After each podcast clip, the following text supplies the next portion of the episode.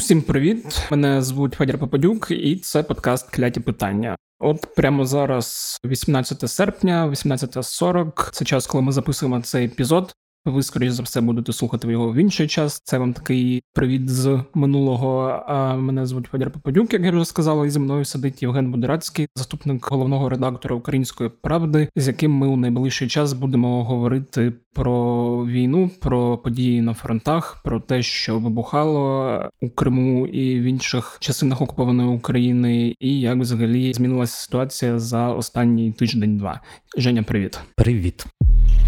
Ми робили трошки невеличку паузу. Епізоду минулого тижня не було, тому можемо якісь події ми захопимо з минулого тижня, але все одно і по темах, які відбувалися протягом цього тижня, було і є достатньо того, що можна обговорити. Плюс е, невеличкий анонс. Я от позавчора, як повернувся зі Слов'янська, куди їздив зі своїми колегами-волонтерами, які передавали пікапи нашим військовим, і думаю, наступного тижня опублікую ще подкаст репортаж звідти. Тому, якщо буде цікаво, обов'язково запам'ятайте, що треба буде послухати. Та розкажи трошки про Слов'янськ, що ти там побачив. Так, щоб не дуже спойлерити анонс того, що буде відбуватися, так в загальних рисах розповім, що мене вразило це перше, що коли ти їдеш на машині з боку Києва в бік Донецької області, ти помічаєш, як на дорогах кількість автомобілів цивільних потроху зменшується, і навпаки, кількість військових автомобілів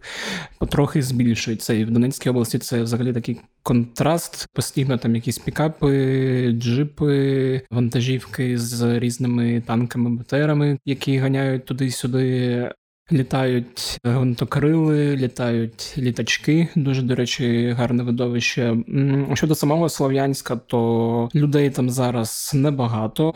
Якщо в місті там до початку повномасштабної війни було десь 120-100 тисяч населення, то зараз залишилось 20 Дуже багато військових, дуже багато порожніх будинків. Бачив результати прильотів от останніх тижнів. І от якраз коли ми туди приїхали, згадав оцей гучний несподіваний звук того, як щось перед тобою вибухає, і згадав оце відчуття такого легкого страху, коли ти такий, наче робиш що все окей, але відчуваєш, як твої ручки трошки трясуться. Таке собі відчуття. Да, Плюс ну треба ж враховувати, що я взагалі навіть не знав Слов'янську до цього не був, який він за розмірами, і треба зважувати, що це невеличке місто, перед ним Краматорськ, там дуже ж відносно близько лінія бойових дій, і якщо щось десь збухає навіть умовно в сусідньому місті лекції, то чутно дуже і дуже голосно. Все все я там розповім вже в одному з наступних епізодів. Думаю, вийде цікаво, якщо це зроблю так, як я собі запланував. Це добре. Давай тепер до тем цього тижня. Я думаю, треба поговорити перш за все про бавовну у Криму. Якраз коли ми епізод минулого тижня з тобою не записували, ми вже пропустили цю першу таку велику бавовну, від якої весь український твіттер, да й всі інші соцмережі просто от в ейфорії билися, генерували купу мемів від того, як все це було гарно. До речі, смішно, що цей вибух був у день жіночого оргазму. Як жартували, що Збройні Сили України зробили великий подарунок нашим жінкам.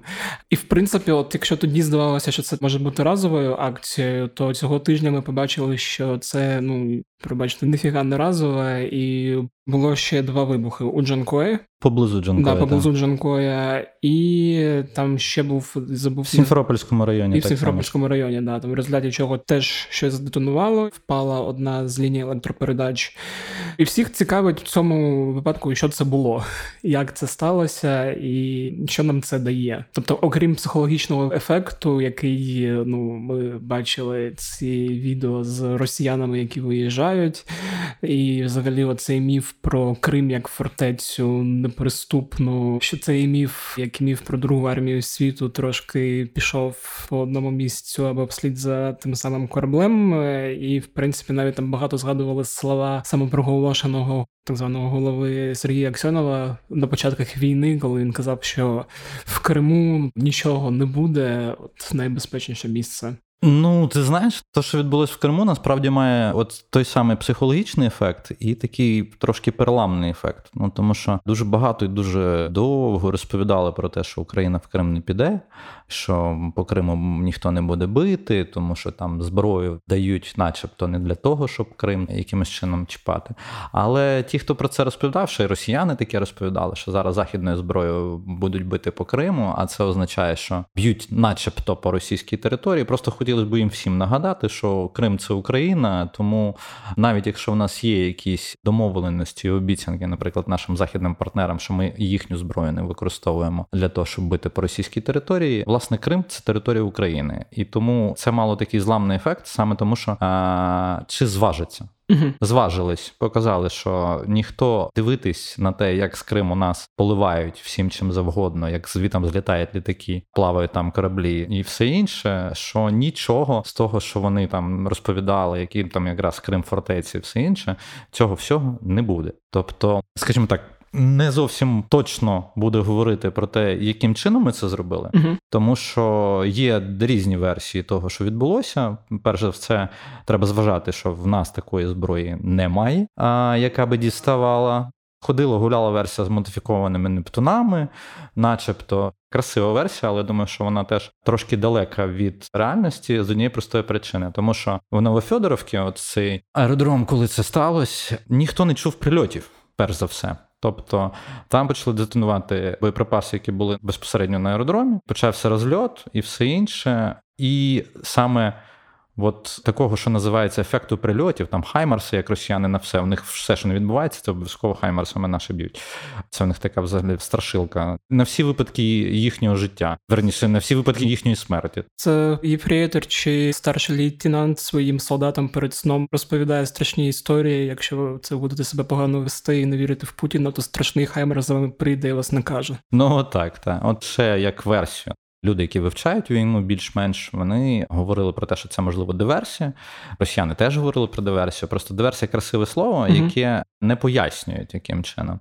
Власне, говорили про безпілотники. Якщо це були безпілотники, то ми так розуміємо, що безпілотники наші можуть літати в Криму. Це хороша новина. Це означає, що ППО їхнє або їх не бачить, або вони злітали зсередини Криму. Зсередини Криму, значить, це привіт росіянам, які думають, що в Криму не лишилось проукраїнського населення, і розповідають там 8 років казку про те, як всі кримчани а, готові махати ці їхньою там трикольоровою шматою і кричати Росія, Росія. Як бачите, Росія, Росія не всюди працює, і те, що ми побачили. Перше, це оцей от зламний ефект. Друге, це ефект необхідності їм ховати зброю далі. Це Мгм. дуже важливо, тому що ми побачили, як Чорноморський флот, перш за все, пішов вглиб Криму. Тобто пішов далі від безпосередньо лінії атаки, скажімо, ми побачили, що вони починають потрошку побоюватись того, що їхні кораблі можуть ляснути наші з одного боку, з другого боку, вони почали потроху вглиб Криму переводити всі склади. Тобто, в принципі, наші по суті досягли того ефекту, що вони знову ці бази з боєприпасами, з їхнім озброєнням ховають ще глибше. Якщо вони будуть ховати ще глибше, значить лікоть доставки зброї на передову на лінію зіткнення в тому чи іншому місті в них буде довший. Їм треба буде довше займатися перевезенням боєприпасів. А боєприпаси потрібні для того, щоб вести активні бойові дії, і це значно ускладнює їм всю логістику. І це дуже добре. До речі, ну в контексті теж моєї поїздки Слов'янську я про Хаймерса питав військового, з яким спілкувався, і він казав, що от умовно там раніше поливали 24 на 7, після того як склади трошки побили, почали поливати 12 на 7. Тобто різниця в 12 годин для військових це я так розумію дуже багато, бо коли ти можеш спокійно перепочити, і коли от немає цього психологічного давління і ризику того, що ти можеш зараз загинути від якогось снаряду. Ну, власне, такі акції нами допомагають нашій армії трохи мати собі якогось часу для відновлення. Да, і до речі, теж от хотів сказати, що ну я би радив росіянам, щоб наші не достали, от ховати там, де лежить корабель, е, ця Москва. Там буде сховано надійно. Хороше сховище. Хоча їм треба не забувати, що то сховище теж наше. Та акваторія Чорного моря, де вони поховали Москву. Просто потім скинуть нам координати, ми заберемо, коли вже коли те, коли да, все закінчиться. Е, Мені в цій історії, от, до речі, і смішно, і я от собі про це думав, що версія про диверсію з'явилася вже після Джанкою. Коли була Новофедоровка, був цей вибух, то тоді ж взагалі російська пропаганда, всі ці військові почали казати про те, що це там окурок, головопятство, моє улюблене слово тепер, і взагалі не могли визнати оцей факт, що це може зробити Україна. І мені сподобалось просто, що ну оскільки Росія все, що вона робить, це брешить, і це нам мені здається допомагає трошки, що ну Росія не може визнати, що Україна може прям зробити такі операції, тому доводиться брехати з приводу головопятства і їхніх оцих типу версій. В двох з трьох випадків я бачив відео реакції перших буквально там хвилин, і там звертає на себе увагу звук, який там в тих відео. Там сирена. Тобто, насправді це показник того, що вони думають, що це був прильот. Тобто, mm-hmm. спочатку вони подумали, що це був прильот, що їх обстрілюють. Саме тому була включена повітряна тривога. Тобто, спочатку вони самі не знали, що відбувається, і це теж для нас дуже добре. Якщо ефект несподіванки, це прекрасно. Погоджуюсь. Ну і сподіваюсь, там вже були анонси про те, що таких історій в Криму має бути ще і ще. І я сподіваюся, що ми побачимо щось ще схоже на Новофедоровку. А, Давай тепер трошки з Криму перемістимось далі і поговоримо про те, що взагалі відбувається зараз на фронтах, а потім вже підемо по якихось ключових місцях. Бо от ми якраз про фронти не говорили два тижні, і ну з одного боку, що можна відмітити помітити, що лінія фронту рухається дуже і дуже повільно, тобто витискання російське відбувається на Донбасі не тими темпами, які вони собі заявляли спочатку, думаючи, що до осені вони вже захоплять всю Донецьку область. Цього не відбулося. Давай от розкажи, що взагалі на фронтах, яка ситуація. Де ми що втратили за цей час, і може щось навпаки звільнили. Ну, Донбас все ще продовжує бути саме гарячою точкою, тому що все, що відбувається на Донбасі, оце можна сказати, що це гаряча фаза. Тільки єдина проблема для росіян в тому, що в них явно не вистачає живої сили для того, щоб робити великі штурми. Великі штурми ми не бачимо. Ми бачимо рух в районі Сіверська. Ми майже дійшли до того, що активні дії вже підійшли до Авдіївки. Бахмут, Сіверськ, Піски і Авдіївка. По суті, це основні зараз точки бойового зіткнення і те, де нам поки що найважче. Власне, це, якщо говорити так в цілому, найважче, тому що за два тижні, в принципі, ми побачили доволі повільний рух росіян, і це вже дуже добре, тому що всі їхні заяви, як ми візьмемо, про те, що ти згадав, що там до осені і все інше, як ми бачимо, цього не відбувається. Не відбувається, тому що якраз з одного боку ми вибиваємо їхні склади, угу. їм складніше логістично накидувати поближче до фронту техніку, боєприпаси і все інше, які потрібно для того, щоб воювати.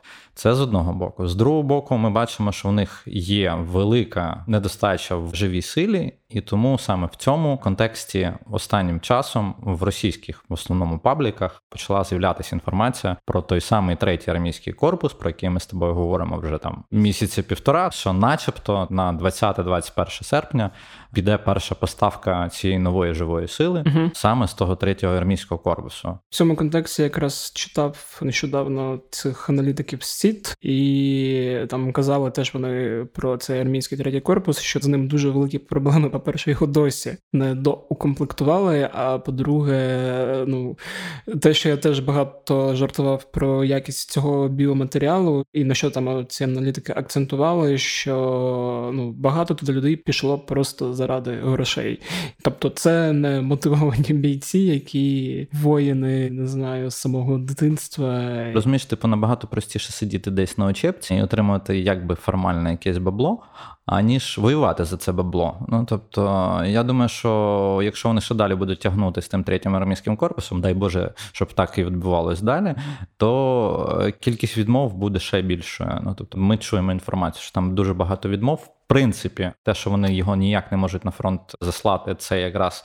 Підтверджує uh-huh. ці припущення більше за все, що доволі складно невмотивованих людей заганяти на фронт.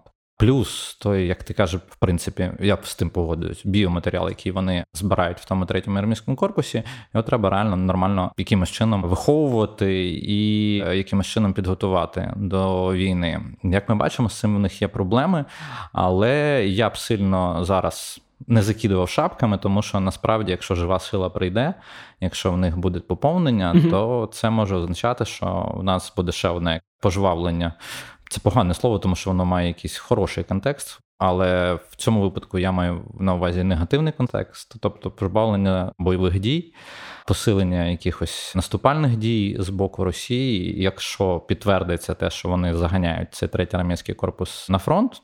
Треба розуміти, перш за все, що цифри 20-21 серпня, про які говорять багато росіян, це лише про те, що їх тільки надішлють. Ну тобто їх відправлять. Uh-huh. А для того, щоб доїхати до фронту і все інше, там з технікою, зі всіма тими, з бойовими порядками, з збереженням і всього іншого, то має пройти певний час. Це не відбувається за день, і це не відбувається за два.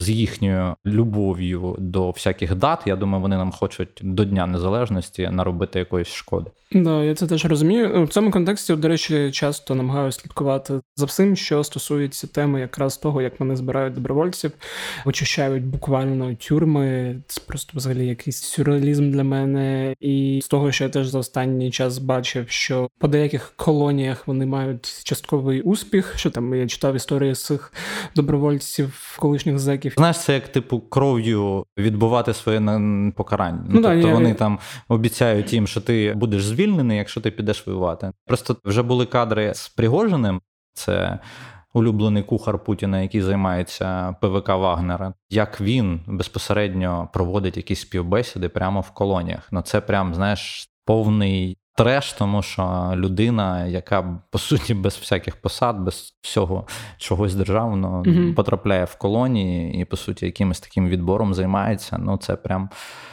дуже показово. Тут російська якраз видання Медіазона писала, вони за цим слідкують, що там в них ще там якась є організація, просто боже, Русь сидяща, і що там, коли Пригожин виступав в одній з тюрем, він казав фразу Мені любою ціною нужно виграти ту чортову війну.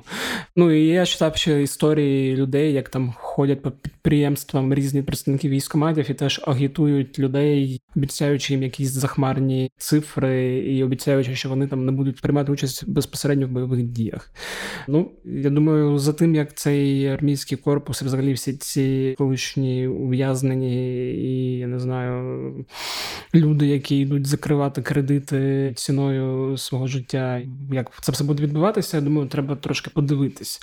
А от ти сказав, що складно зараз там в частині місць Донецької області поступає багато інформації про те, що піски вже захопили російські солдати. Чи от тут я можу тобі сказати тільки одне, те, що буквально вчора ми спілкувалися з хлопцями, які стоять в пісках, uh фактично. Вони кажуть, що ні. Uh-huh. Не всі. Ну тобто, я там списувався з людьми, і вони кажуть, що ми ще в пісках. Ну тобто, каже, складно, але ми ще в них. Я в основному якби не берусь такі речі прям заявляти впевнено, але це було буквально вчора, і тому я можу сказати, що не все так райдужно для росіян в пісках, як вони розповідають. Окей, це чудова новина.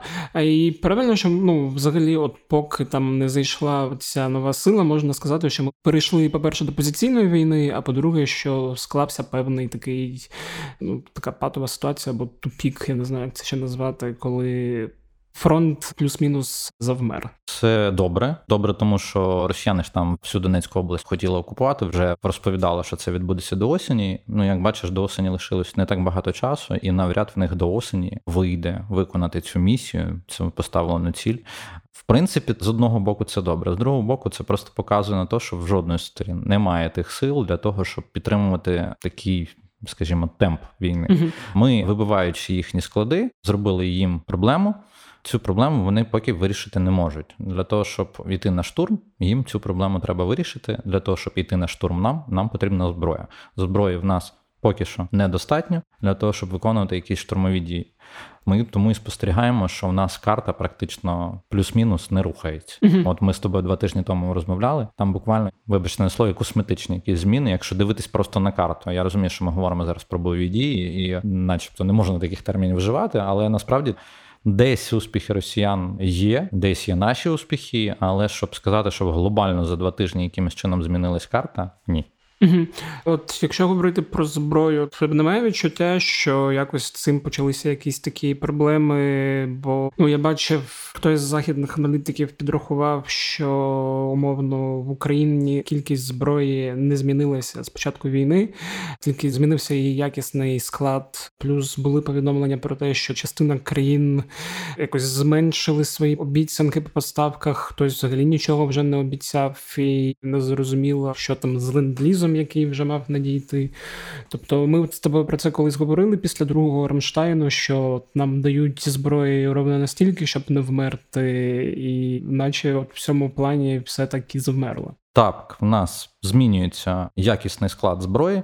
У нас стара техніка замінюється на західну, але ще не в тій кількості, щоб говорити, що в нас стало стільки зброї, що ми можемо якимось чином якісь глобальні масштабні контрнаступальні дії здійснювати.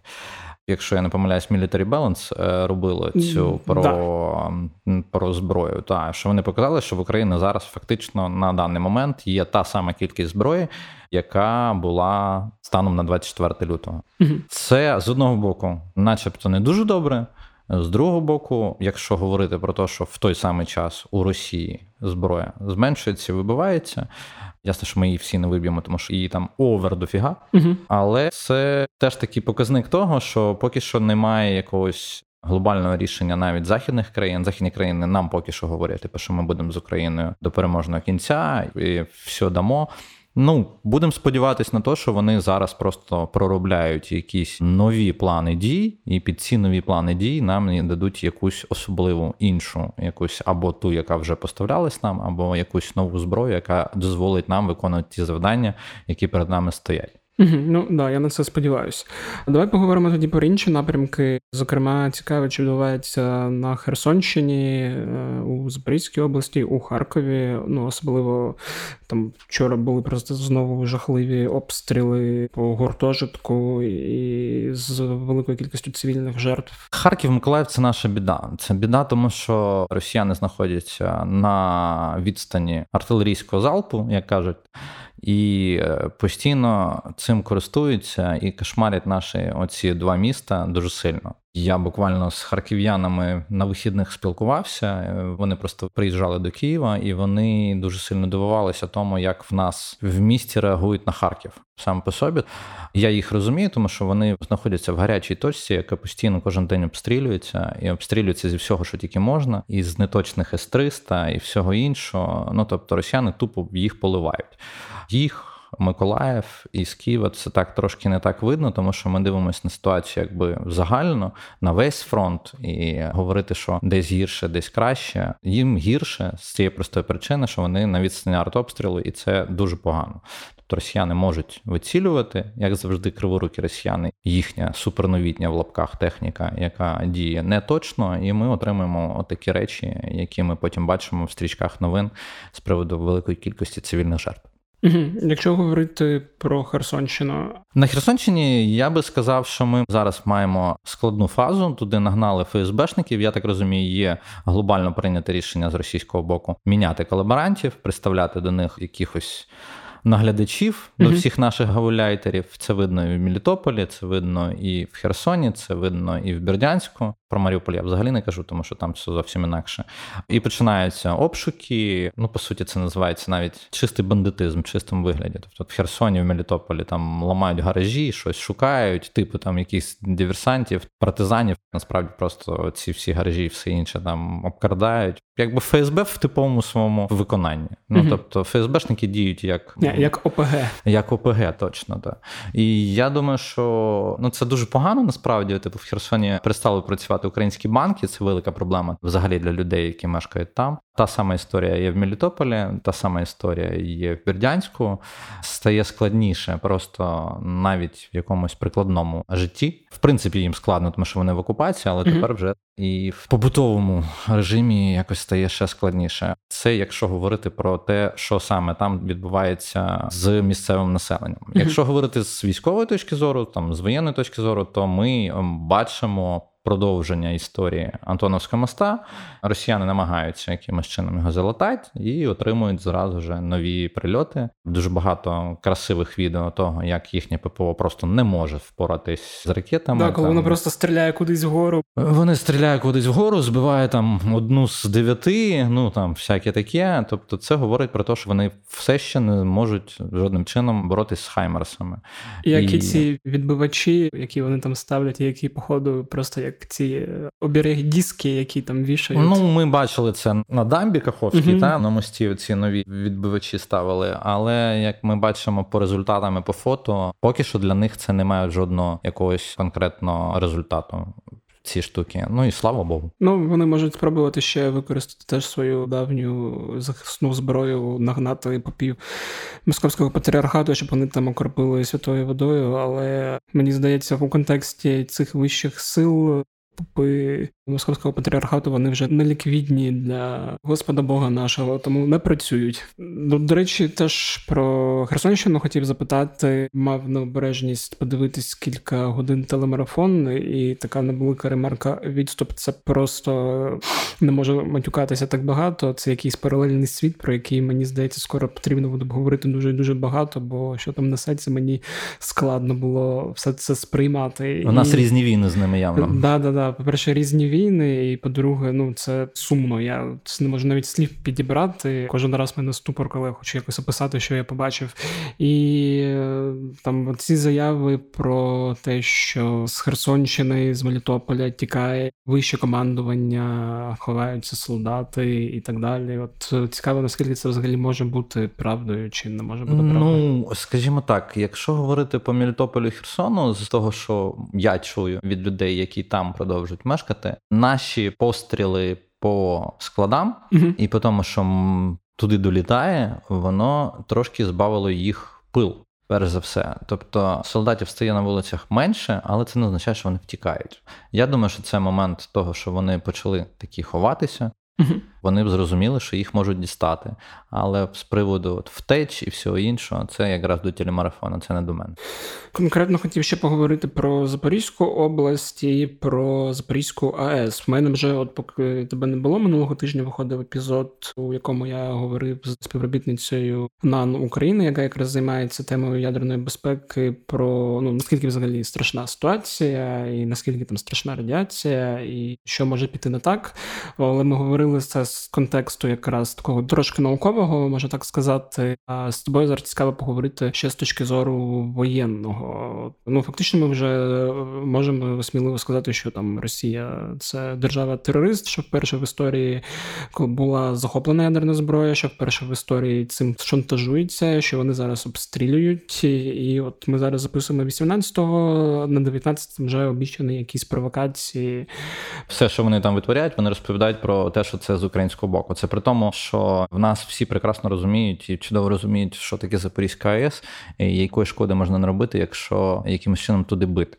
Проблема в чому? Проблема в тому, що вони фактично з території Запорізької АЕС обстрілюють Нікополь. Вони вставлять там купа всякої техніки, і потім під цим соусом намагаються розказати, що коли їм прилітає там якісь точкові штуки, не то що на території ЗАЕС, а десь поруч ЗАЕС, вони обов'язково підв'язують, що це ЗАЕС прям сильно обстріляли. Хоча буквально там на тижні Оля Кириленко наша розмовляла з людиною, яка продовжує працювати на Запорізькій АЕС. І ця людина, яка, звісно, не може називати свого імені, розповідала, що ну якби вони самі прекрасно обстрілюють для того, щоб розганяти ще більшу істерику навколо Запорізької АЕС. В них просто не виходить переключити її на російську електромережу. От Да. в них проблема така велика, я б ти б сказав, в лапках, але якщо наші роблять це не в лапках, наші їм допомагають саме таким чином, що б'ють по лініям електропередач, які можуть в Росії використовуватись. А сьогодні вони вже заявляють, що хочуть зупинити п'ятий-шостий блок. Це називається ядерний шантаж. По суті, тому що. Вони тупо хочуть, ну, типу, розповідають, що вони зупинять. А, Мгм. Атомна енергетика має такі певні властивості, що зупиняти прям аж так, як вони обіцяють, і як то в принципі не можна, тому що потім розігнати неможливо. І от те, що відбувається навколо ЗАЕС. Не може бути там бойових дій. І тут проблема якраз в тому, що навіть коли в Чорнобилі, якщо ти пам'ятаєш, заходили, наші люди, які працювали там на станції, охорона Вони їм віддавали практично вручну, коли бачили, для того, щоб уникнути бойових дій на території АЕС. Росіяни заганяють туди купа важкої техніки на територію ЗАЕС, і таким чином вони якби її убезпечують, але при цьому потім роблять самі провокації для того, щоб типу показати, як Україна обстрілює. Це не вперше вони таке роблять. Ми це бачили впродовж восьми років на Донбасі. Такі штуки, коли вони самі ведуть обстріли, а потім розповідають, що це українська сторона, і розганяють по суті якусь знаєш таку паніку. Паніку розігнали вже аж до рівня МАГАТЕ ООН. Тобто, в нас Гінцякон приїхав для того, щоб поговорити, в тому числі про ЗАЕС. Ну, якби історія воєн і історія воєнних звичаїв, в принципі, зараз. Переписуються росіянами, тому що вони чхати на них хотіли, і всі заклики всієї світової спільноти вигнати техніку з території ЗАЕС для того, щоб не використовувати атомну електростанцію в бойових діях, ніхіра не дають, вибачте на слові. Ну да, тут складна ситуація. Я сподіваюся, що там завтра не буде таких прям провокацій. І ну, з того, що я зрозумів, там, от якщо ви слухаєте цей епізод і не слухали попередній, то раджу послухати. Там якраз про Запорізьку АЕС, що мене там трошки заспокоїло, що умовний ядерний реактор пошкодити дуже і дуже складно, бо треба дуже багато туди закинути вибухівки, пошкодити е, ці системи охолодження теж достатньо складно. І що найбільшу проблему становить це, якщо якась ракета влучить у відпрацьоване паливо, яке там в бетонних блоках, в контейнерах, типу в якихось там храниться, і може статися витік якраз цієї радіації. Це от те, що мене трошки заспокоїло, але все одно час від часу я починаю ну не прям нервувати, але вертаюся до цієї теми, розуміючи, наскільки все серйозно, і наскільки наш ворог в цьому плані божевільний інше слово, ну знову ж цензурних причин не хочу казати. А, Давай ще поговоримо про Сьогодні, якраз перед записом нашого подкасту, читав статтю на російському виданні Мідуза. Тут от одразу ремарка для слухачів. Ви можете не читати російських змі. Е, я можу дозволити собі це робити по роботі, щоб моніторити якусь частину того, що там відбувається. Інколи мене не вистачає сил читати ще й там різні рія новини і всі ці пабліки, від яких мене прям верне-верне, але там розуміти, що там у ворога і як що відбувається, там мені потрібно. Ну тому. Тому час від часу від мене звучать такі фрази, що я читаю то, то, то і то. І от в контексті цьому, там читаючи Мідузу, в них сьогодні вийшла стаття про референдум, е, який вони готують на окупованих територіях. І останнє, що ми з тобою обговорювали, що референдум має відбутися 11 вересня. Ну за їх планами за їх планами, да, бо за їх планами на спочатку була уява, що вони захоплять за серпень всю Донецьку область. Потім я там читав про те, що вони вже були готові робити референдум, навіть якщо Донецька область не буде захоплена. І типу відвоювати вже там потрохи, як вони це собі анонсують. Сьогодні з'явилася інформація про те, що вони думають перенести референдуми.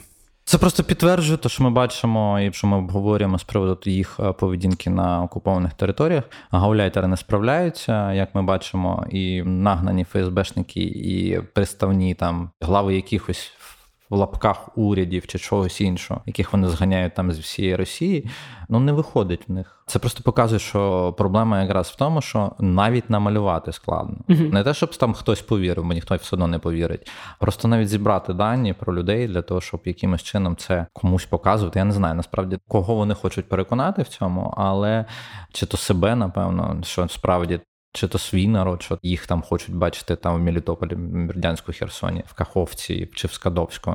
Це просто показник того, що ніфіга в них не виходить, і чим далі, тим гірше. Це от інфа ще не 100%, бо я так розумію, остаточне рішення не придумане. Але самі це... розмови про таке вже свідчать в тому, що не все в них так гладко. Ну, якраз на це впливає в тому числі їхні неуспіхи на Донецькому напрямку. Ну, це є важливим. От хотів ще теж про зброю трошки поговорити навіть не про зброю, а про. Супутники теж сьогодні перед записом нашого подкасту фонд Сергія Притули анонсував про е, я там, до речі, не до кінця зрозумів, бо якось там вийшла плутанина по багатьох новинах, і ми от якраз сьогодні обговорювали. Купівлю, начебто, не оренду цього супутника. Ну як, от значить, ну типу, я думаю, що уточнять яким чином, але я підозрюю просто, що ну справа купити, напевно, ні. Напевно, це просто придбання доступу до можливості супутника. На який час там, я думаю, уточнять, але я так розумію, що ми якби купили доступ до всіх можливостей одного супутників фінської компанії SI. Да, плюс отримали ще підписку на рік на всі інші супутники, які там теж дають інформацію. Як я зрозумів, рік, скільки там більше-менше, але це просто насправді це така інформаційна бомба, тому що це дуже крута штука, яка нам дуже допоможе у війні. А поясни мені, може, слухачам, я теж сьогодні мав необережність там в Твіттері побачив, що розганяють цей твіт. Шарія, і поліз подивитися, що він там себе в телеграм-каналі написав. Він там, як завжди, нагнітаючи паніку. Типу, ті, хто кинули, заплатили ці 600 мільйонів лохі, тому що гроші нікуди, і йому опонували тим, що чувак, ти купляєш айфон, в тебе є підписка на Apple Music на рік. Ця підписка закінчується, айфон в тебе залишається. Але в принципі, от з одного боку, ми знаємо, що там нам розвідка американська передає багато інформації, розвідданих, я так розумію, в тому числі супутникових знімків. Чим буде відрізнятися пряме утримання від цього супутника? Я так розумію, по перше, швидше. це буде наша інформація, безпосередньо наша. Тобто допомога західних розвиток це дуже добре. Але коли ти отримуєш сам інформацію супутника, по суті, як би вони там не називали, отримання доступу до можливості, оренда, купівля. Зараз це не суть важливо саме форма. По формі там вияснять, дай Боже, там все пояснять, як воно там. Важливо те. Чим цей супутник відрізняється від інших, ну скажімо так, фінська ця компанія чудова компанія, тому що вона в супутниках використовує технологію SAR. Вона дуже крута, тому що вона відрізняється від всіх оптичних приладів і дозволяє отримати якісні зображення. Фактично в будь-який час, навіть хмарно, не хмарно, день, ніч. День, ніч там, ну ніч там трошки інше, але все одно. Ну, типу, що вона дозволяє отримати дуже якісні знімки і прям з роздільною здатністю ледь на один метр. Ну тобто, uh-huh. дуже крута штука. І якщо там сильно не заглиблюватись в радіохвилі, апертуру і все інше, просто зайдіть і подивіться. Поки ви це почуєте, я думаю, що майже всі соцмережі покажуть вам це прекрасне зображення Кримського мосту, зроблене якраз за ІСА, спутника, і ви побачите, що це прям дуже, дуже, дуже круто. Mm-hmm. Тобто, це наша по суті особиста космічна розвідка, яка допоможе нашим силам більш точно, більш конкретно валити орків. Ой, я збився вже на телемарафонську е, риторику. Да, я ж так розумію, що ну теж частота отримання цих даних, вона там теж якась шалена. Тобто, умовно, якщо ми можемо чекати розвіддані, там отримувати раз на день, раз на тиждень, ну я не знаю, як це відбувається. Е, Розумієш, це як ти можеш відкривати Google Earth, там, наприклад, uh-huh. і ти дивишся там ну, через певний проміжок часу там і все інше. Якщо говорити про те, що ми отримуємо завдяки доступу до цих даних, то можна фактично майже онлайн відслідковувати рух російських військ. Це дуже дуже крута історія, і ясно, що зараз її будуть такі, як Шарі, і всі інші запальовувати і закидувати. Ну, типу, намагаючись намагаючись якось збити цей якийсь фурор, яка не вела ця історія. Але я думаю, що перші знімки і перша допомога ЗСУ завдяки доступу до даних цього супутника, скажімо так, дасть відповідь на всю цю критику. Я подумав, сміявся так трошки, що в Росії не знаю, є чи нема вже це видання Спутник і Погром, яке колись заснував цей націоналіст, вже колишній Єгор Просвірнін, на яке типу донатили росіяни. Подумав, що у них там е, гроші збирали на публіцистику націоналістську спутнику і погромі. Українці зібрали просто гроші на супутник, який я сподіваюся наробить дуже і дуже багато хороших фотографій. Ще в мене було запитання теж в контексті зброї, але і іранської. Ми вже з тобою обговорювали ці іранські безпілотники, шахіди. Нам шахіди, все правильно. І за той час, який минув з останнього епізоду, там з'явилося кілька новин, які так ну не насторожували прямо. а от так. Ну знаєш, ці новини, які з'явились, вони щось мене трошки бентежать. По-перше, як ми з тобою говорили, я поки що не отримав прям якихось прямих доказів суперовості цих е, безпілотників. Uh-huh. Це з одного боку, з другого боку, там лунають якісь шалені цифри: тисячу БПЛА, там, там щось сто. Та я не бачив навіть в звітах іранських і в будь-яких сайтах, які займаються зброєю, щоб такі цифри взагалі в Ірані були просто mm-hmm. фізично. Тобто, може, вони десь їх ховали, не знаю. Але е, сама історія в тому, що як ми говорили минулого разу, і минулого, і позминулого разу, коли згадували ці іранські БПЛА, що там проблема в тому, що наскільки їх технічні характеристики відповідають тому, що заявлено. Угу. Якщо відповідають, що теж не можна скидувати повністю, то це насправді ускладнить нам життя. Тому що якщо вірити в ці заявлені характеристики, то ця історія це 7 кілометрів висоти.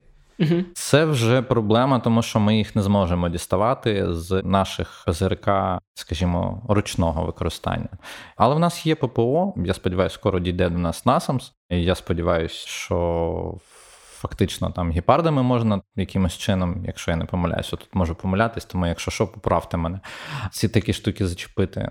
І винищувачами їх можна збивати. Ну, по суті, це такий, знаєш, літачок. Тобто з ним треба буде працювати як з літаками, Угу. якщо вірити в заявлені характеристики, І знову цифри, ж таки наголошую.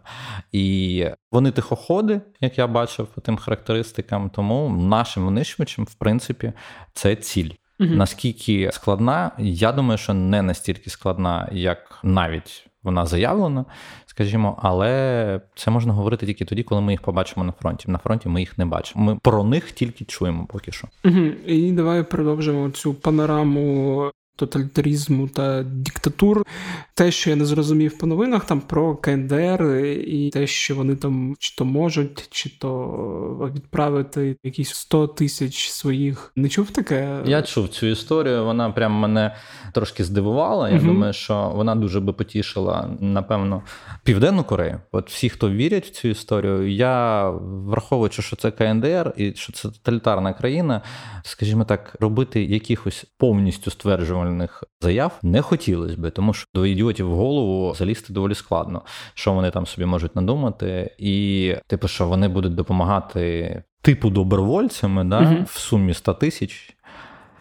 Ну, не знаю, ми вже сирійських добровольців в лапках бачимо, та? тобто ми їх, як там, скільки Асад не запевняв Путіна, що він йому там підкине чогось. В них своя війна у Північної Кореї, в принципі, війна, хоч поки що в холодному режимі, але вона все одно нікуди не ділась. І в них поруч є Південна Корея, яка завдяки. От тут чітко можна сказати, там оскаженілому брату за час свого існування і за час існування цього конфлікту між Північною і Південною Кореєю дуже сильно прокачалась. І тому втратити 100 тисяч солдатів, кинути десь в Україну. Я просто не розумію, яка в них мотивація буде. Тобто, Мгм. в них мотивації, я не знаю, ну, типу, що грошей дати. Ну окей, ну там а Кім Чен Ін не боїться, що вони просто в Європу втічуть. До речі, теж про це Ну, типу, це якби історія. Ну нащо їм тут вмирати? Тут питання в тому, що як тільки він захоче сюди влізти, то ми можемо мати окрему допомогу, наприклад, від тої ж Південної Кореї. В Південної Кореї доволі багато якісної зброї. Угу. Ну, враховуючи, що там, скоріш за все, це буде їхати залізницею, то якісь пересування точно ми прочитаємо від якихось аналітиків, які за цим всім стежать. І теж от в контексті КНДР там ще була історія, яку я теж бачив по цих російських помийках, про те, що от у них зброя непогана, там всяка арта, і яку типу, Росія могла б теоретично від них отримати. Що ти знаєш про Північно-корейську зброю? Ну. Я не знаю просто, який сенс для Росії використовувати північно-корейську зброю. Якщо ті просто так дадуть, ну окей. Ну це просто якщо вони будуть використовувати північно-корейську зброю, враховуй про всі, ну там, знаєш, типу, смішки в світі і все інше. Це по суті як соціалістичний фашизм, то що там всередині КНДР відбувається, який режим там стоїть, і причому воєнізований. Угу. Тобто вони на воєнку дуже багато витрачають грошей в бідній країні, в максимально бідній країні, які там з певною періодичністю прям гине населення від голоду просто. Тому що все дається на зброю, вони хочуть воювати, в них там мільйонна армія, вони завжди бряцкають всякими великими боєголовками, проводять якісь, ну не знаю, там тести, все інше. Це говорить про те, що недооцінювати їх повернутість на зброї не варто. Питання тільки в тому, що якщо Росія буде брати у Північної Кореї зброю, це просто для Росії, наприклад, на світовому ринку озброєнь. Прямо фактична капітуляція. Тобто вони визнають, що їм не вистачає своєї зброї. Я собі навіть поки що таку ситуацію не уявляю, але треба подивитись точно і продивитись Напевно, я цим і займусь наступного тижня. Продивлюсь, що саме в КНДР може просити Росія з зброї, і що їм насправді може не вистачати. Окей, буде тобі робота. Задати мені роботки трохи. Да. І давай останнє, що там Білорусь. Бо ну в контексті самого Лукашенка я нічого сказати не можу, але були новини про перекидання зброї, і якраз білоруський бік, я так розумію, є побоювання, що це теж так би мовити подарунки на наш день незалежності, які можуть звідти полетіти. Ну, ми бачили всю історію з Зябравкою. До речі, максимально не зрозуміло, що там було. Ну, якось хлопці самі собі зробили бавовну. Ну, угу. ми ж по Білорусі не стріляємо, то ну, якби да, це я ж в цьому контексті. Хоча, з другого боку, якщо без жартів, ці аеродроми фактично навіть не орендовані, тупо віддані росіянам. Тобто будь-яка історія, яка там може трапитись, вона трапляється з російською військовою технікою, а ніяк не з білоруською. І тому ну таке, знаєш, типу, що якщо говорити цю тему, ми сильно не будемо чіпати, тому що можете почитати на українській правді. До речі, про Зябровку у нас був матеріал. Угу. А от те, що ми бачили, як я розумію, у відповідь на всі події в Криму вони піднімали літаки саме з території Білорусі, які обстрілюють Житомирщину нашу. Вони знову почали піднімати літаки, вони знову почали ганяти техніку. Вони загнали купу там с 400 туди. Оце саме ну тобто, це може бути таким, якби предвісником того, що вони будуть використовувати активну авіацію, і це такий. Не дуже хороший дзвіночок, насправді. Тобто, це говорить, що збільшується, як показує білоруська білоруські друзі, так, в нас такі є. І не забувайте про це, що не можна говорити, що білоруси прям вороги, вороги всі. Там в нас теж є певні друзі, які підказують нам і розповідають, і слідкують за тим, як пресувається військова техніка по території Білорусі. Є активізація пресування військової техніки, є активізація льотного контингенту, є активізація вертольотів, літаків все частіше вони нас кошмарять, тому типу кількість повітряних тривог може в найближчий час трошки збільшитись.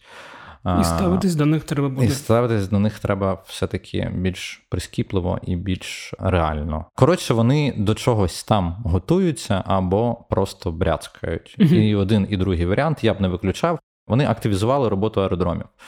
Це перш за все, і це той дзвіночок, про який нам варто згадати, якщо ми говоримо про Білорусь. Угу. Ти сказав про те, що вони можуть використовувати авіацію. А наскільки ми зможемо наше ППО, там наша авіація збивати як ти розумієш, і як ми бачили все з території Білорусі, що в основній своїй масі вони не заходять в повітряний простір України, угу. а збивати літаки в повітряному просторі Білорусі це по суті давати Лукашенкові в руки козир, угу. і який може бути ним використаний для того, щоб якимось чином аргументувати, наприклад, фізичне підключення живої сили Білорусі. Я саме так кажу, тому що в Білорусі в війні вже. Хоча я думаю, що і ні він, і ні ми якби не дуже е, цього хочемо. хочемо. Як не дивно, мені здається, що і він цього не хоче. Угу.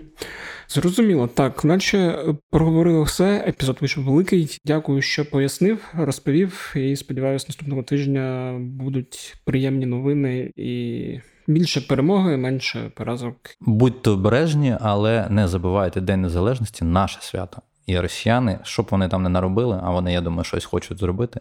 Вони його нам всередині нас не мають спортити. Погоджуюсь. Дякую, що слухали. Сподіваюсь, вам сподобався цей епізод. Якщо так, то ви можете зробити так, щоб він сподобався і вашим знайомим, друзям, колегам, просто випадковим людям. І для цього ви можете запостити його в різних соцмережах, такі як Facebook, Instagram, Twitter, Телеграм, навіть Viber. Чому б ні? Скиньте в свій ОСББ чат чи в батьківську групу з вашими дітлахами.